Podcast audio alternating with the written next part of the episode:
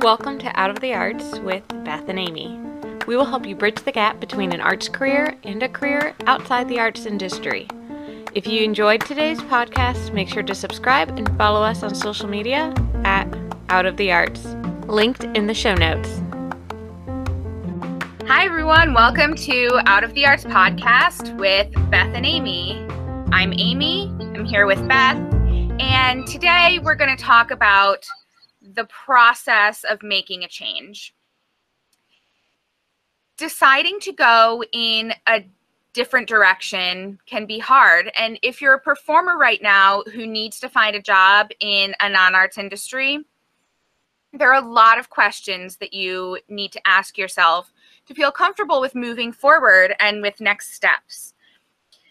It's interesting because some careers are naturally short, like football players right? I mean, they typically have a career in their 20s for five to 10 years. And then they know right off the bat that sadly, eventually that's going to end and they're going to have a second career later on, whether it's acting or advertising and acting as a spokesperson or just living off their millions and making money off of off of sponsorships and stuff like that.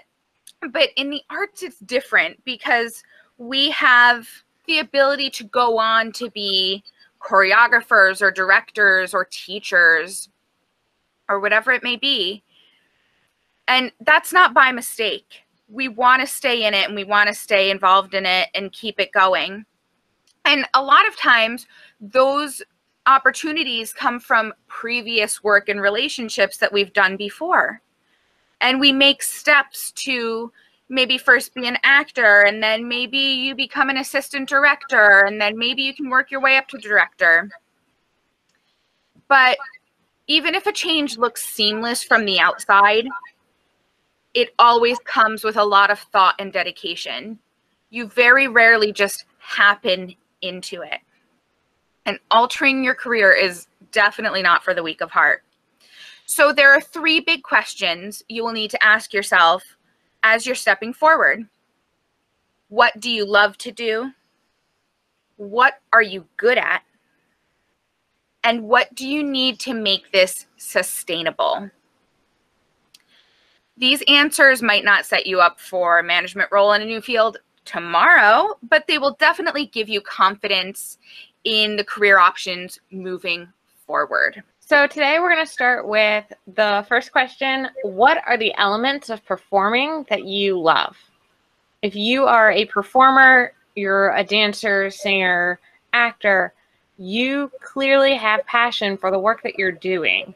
We want you to keep that passion, take the elements of what you love in your current career, and we'll figure out how to apply that later on.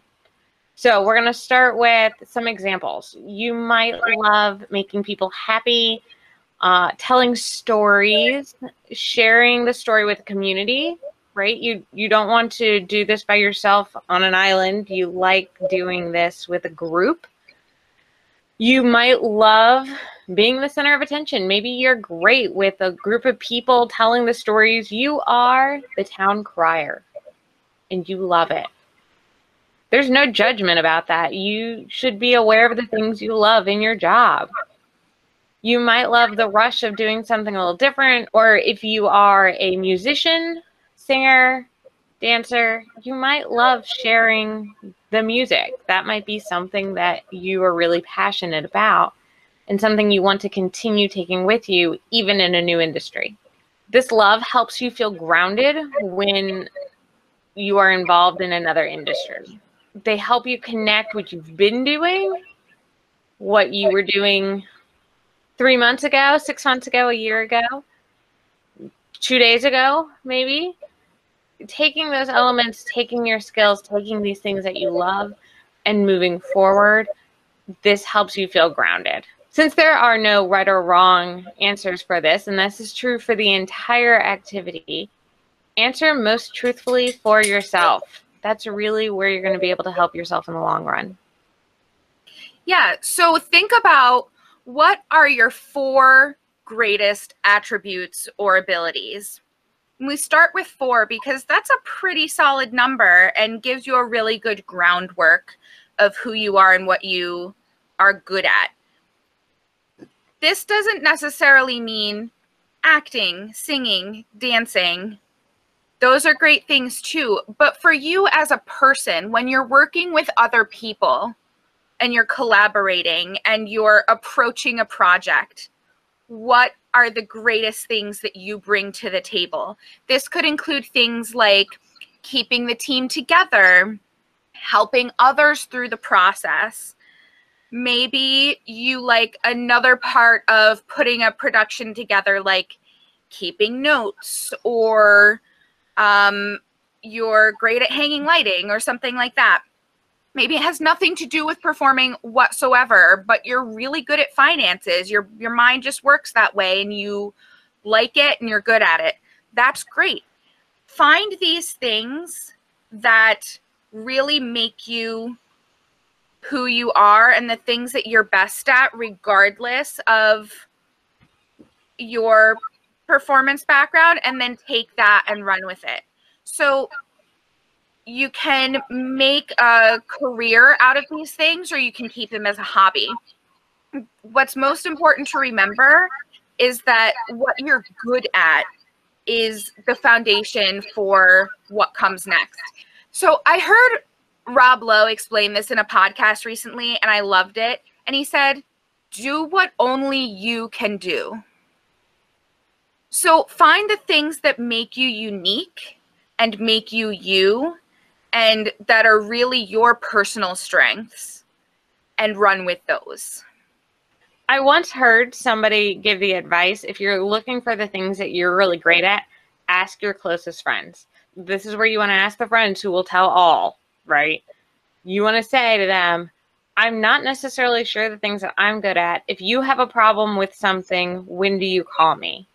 Or what are the things that you think are my greatest strengths? Because sometimes it's really hard for us to tell that within ourselves. Use the people around you to give you some of that advice. Our third big question, and this is a doozy because it has a lot of different elements to it is when you have to ask yourself what is sustainable for the life you want. This does have a lot wrapped into it. Is this a job for right now or is this a new industry forever? Are you are you totally walking away or do you just need a 9 to 5 to pay some bills for right now? Do you like working nights and weekends? Do you want to work 40 hours a week, more or less? Some of these questions are probably hitting the spot of why you're looking for a job in a different industry. I know that when I left the performing arts, I was looking for more consistent hours. So I had nights and weekends, or at least some semblance of nights and weekends with my family. So I could spend time and go to doctor's appointments or vet appointments and and I really needed that consistency in my life. So when I was moving forward and thinking about my next career, I definitely was taking that into consideration. So give yourself the grace to accept that these questions and walking through it is really difficult. It's not comfortable, which kind of sucks. And I'm sorry, but I'm going to tell you how it is. It doesn't feel good to know that you're leaving something behind that you love. It it just doesn't, even if you know that it's the right decision to make. Me and Amy talk about this a lot on one of our first discussions. Uh, we'll have it linked in the show notes. It's important for you to know are you looking for a new job or are you looking for a new career? Are you, is this for now or is this forever? And there is no wrong answer. Again, this just helps dictate what your next couple steps are and maybe you aren't sure, but you want to leave the door open for either. And that's okay too. Maybe you want something that is a job for right now, but could possibly be more. And that's okay. Just something that you need to take into consideration for yourself. So, what are the things that you need out of this new job or industry to keep it sustainable for you, for the life you want. Putting this all together, we have different skills, we have things we enjoy, and we have a timeline for moving forward. So, linked in the show notes, we're going to put a worksheet that we've created that you can write on and work through as we're talking about things. And you can start to piece these things together, put them down in writing, and help you really work through them and help yourself figure out these next steps. So one example that you know this worksheet might look like for you. Let's say you love standing in front of an audience and walking them through a process. And maybe you're great at finances. And you need a job right now. But maybe something that could be a little bit more. If you Google finance jobs for extroverts, you'll find an article that we came across on study.com with the top five positions with all of these things lining up being bank tellers, budget analysts, actuaries, financial analysts, and tax examiners, collectors, revenue agents, that type of thing. This is a pretty solid list and gives us a good idea of the different directions you can go in when you line all of these things up. But some of these positions, like an actuary, also requires extra schooling and another degree and lots of things. Whereas a bank teller, if you have a good demeanor and customer service mindset, you can get a bank teller job more temporarily if you're thinking long term, maybe going back to school to become an actuary or something like that is a really great option. And if you're you're willing to take these classes and put the work in, then you can make a, a forge a new career path out of this. But if you're looking for a job right now and you need something to help you pay the bills, maybe a, a budget analyst or bank teller job will be the answer. So again, using Google, I found a position for a budget analyst that was listed on a job website that was looking for the required skills of computer skills, communication skills, verbal and interpersonal skills, and the ability to work independently to complete projects, and then excellent analytical and organizational skills. Well, these are all skills many performers have. And the required experience is usually a bachelor's degree in finance or accounting or a related field. But if you have the right experience and you line up with all of these skills, and especially if you are an entrepreneur or freelancer who's been managing your own 1099s for years, you can justify that as experience and it should definitely apply to this job and it makes you a good candidate for this job. Absolutely. Uh, another great example is if you love performing because you love telling stories of others, you love walking people through a process, and you are looking for something short term, there are a few options. These will vary depending on where you live because they have different requirements. Some of these are teaching K through 12 school, training in a corporate setting, or public client relations, or if you're really physically active, you could become a personal trainer. All of these things, like the K through 12 schooling, for you to become a teacher, I mean, maybe you're you want to just become a sub. And I think that takes a certification in some places.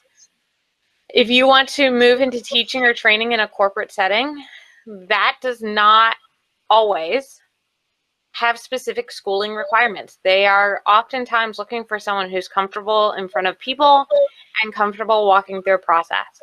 So some of them do require the advanced degrees. If you wanted to move into teaching K through 12 full time, you would probably need to go back and get a whole nother degree my goal is to help you understand that you have options. It isn't about being stuck doing something or being stuck without a job. You are capable of making whatever next step you think is best for you. We will have links to all the things we discussed today in the show notes. Come visit us at outofthearts.com for more details, and we hope that this has helped you on your journey. Thank you for joining us today on Out of the Arts podcast. If you have questions or want to see specific content, please leave a comment or email podcast at outofthearts.com.